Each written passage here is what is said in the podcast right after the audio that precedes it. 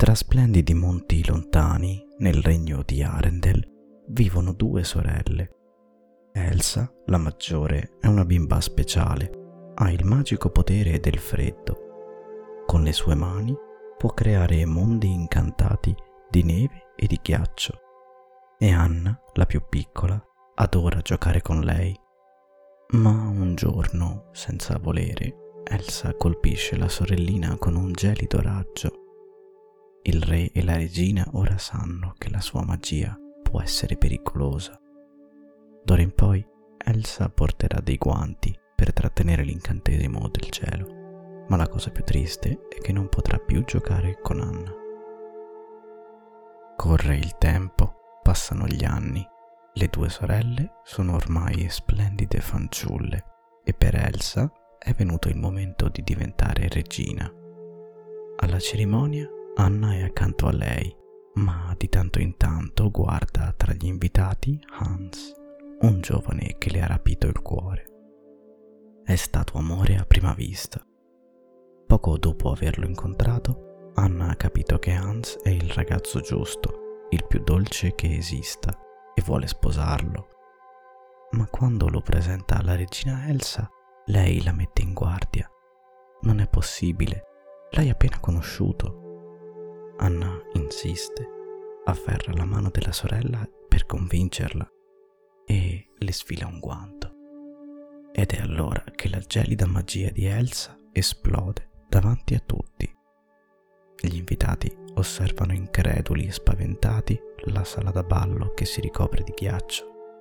Gelo e neve intrappolano perfino le navi nel porto, mentre su tutto il regno di Arendelle cala un terribile inverno senza fine. Ancora una volta, la regina ha paura di fare male a qualcuno e decide di andarsene per sempre.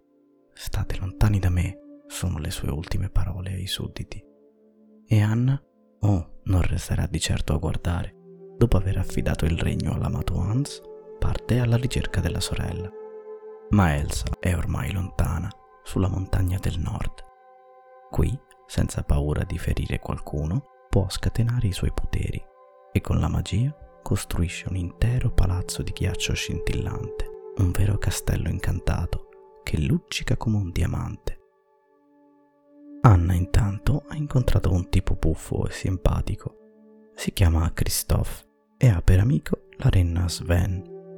Anna lo trova un po' strano, ma è sicura che quel ragazzo potrà aiutarla a ritrovare Elsa, anche se la strada da fare è ancora tanta e piena di pericoli. Sì, è lungo il viaggio tra monti e boschi, ma il castello di Elsa è vicino. Anna scopre che la magia del gelo ha creato gioielli di ghiaccio e anche un pupazzo di neve che parla e si muove. Si chiama Olaf e sarà lui ad accompagnarla dalla regina. Ed eccolo finalmente il palazzo di Elsa. È davvero straordinario. Olaf, Anna e Kristoff salgono le scale di ghiaccio splendente che sembrano fatte di cristallo. Anna è felicissima. Quella è una giornata indimenticabile. Presto il cuore le dice tornerà a casa con la sorella adorata. Elsa invece non è contenta di rivedere Anna. Ha paura di ferirla di nuovo. La sorella le spiega che deve tornare perché su Arendelle è disceso un inverno infinito, ma la regina proprio non sa come rimediare. Non importa, Anna tende le mani verso di lei, insiste, non si arrende. E all'improvviso succede ancora. Elsa si arrabbia e, senza volere, scatena la sua magia, colpendo Anna al cuore. L'incantesimo del gelo è lento, ma niente può arrestarlo. Anna sente un brivido mentre il freddo, piano piano, comincia a impadronirsi di lei. Nonostante tutto, Anna non vuole partire senza Elsa. Così la regina, per costringerla ad andarsene, ordina ad un gelido gigante di accompagnarla fuori dal regno.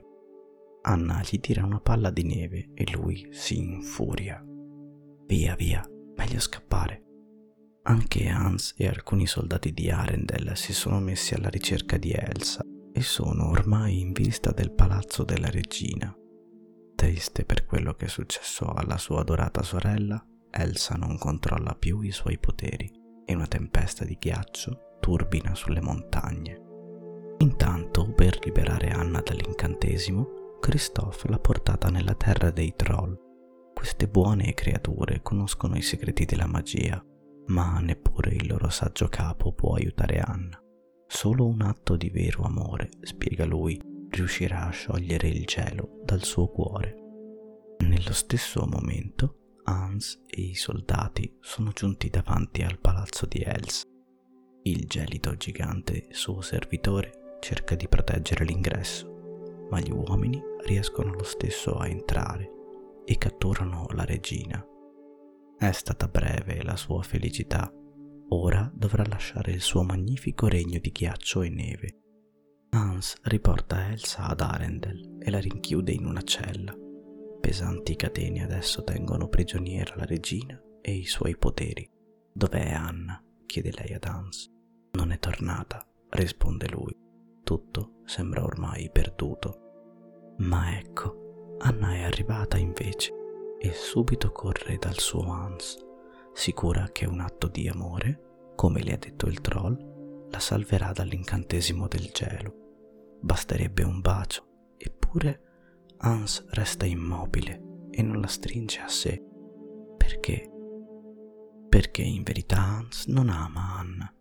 Ha fatto finta di volerle bene per impadronirsi del regno di Arendelle e per riuscirci davvero ormai gli basta poco. Deve liberarsi per sempre di Elsa e di Anna. Per questo spegne il fuoco, perché il freddo raggiunga più in fretta il cuore della ragazza.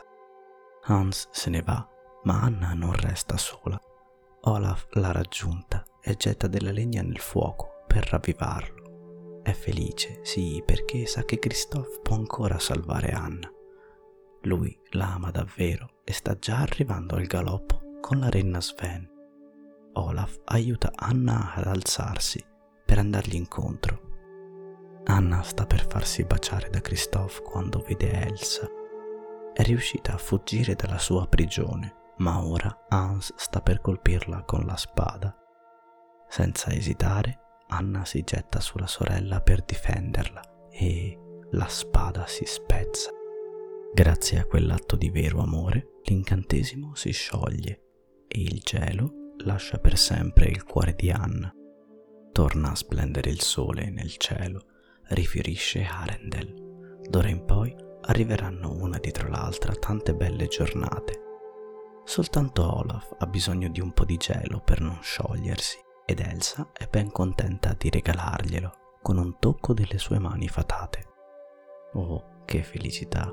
L'inverno fugge via e torna l'allegria a dipingersi sui visi.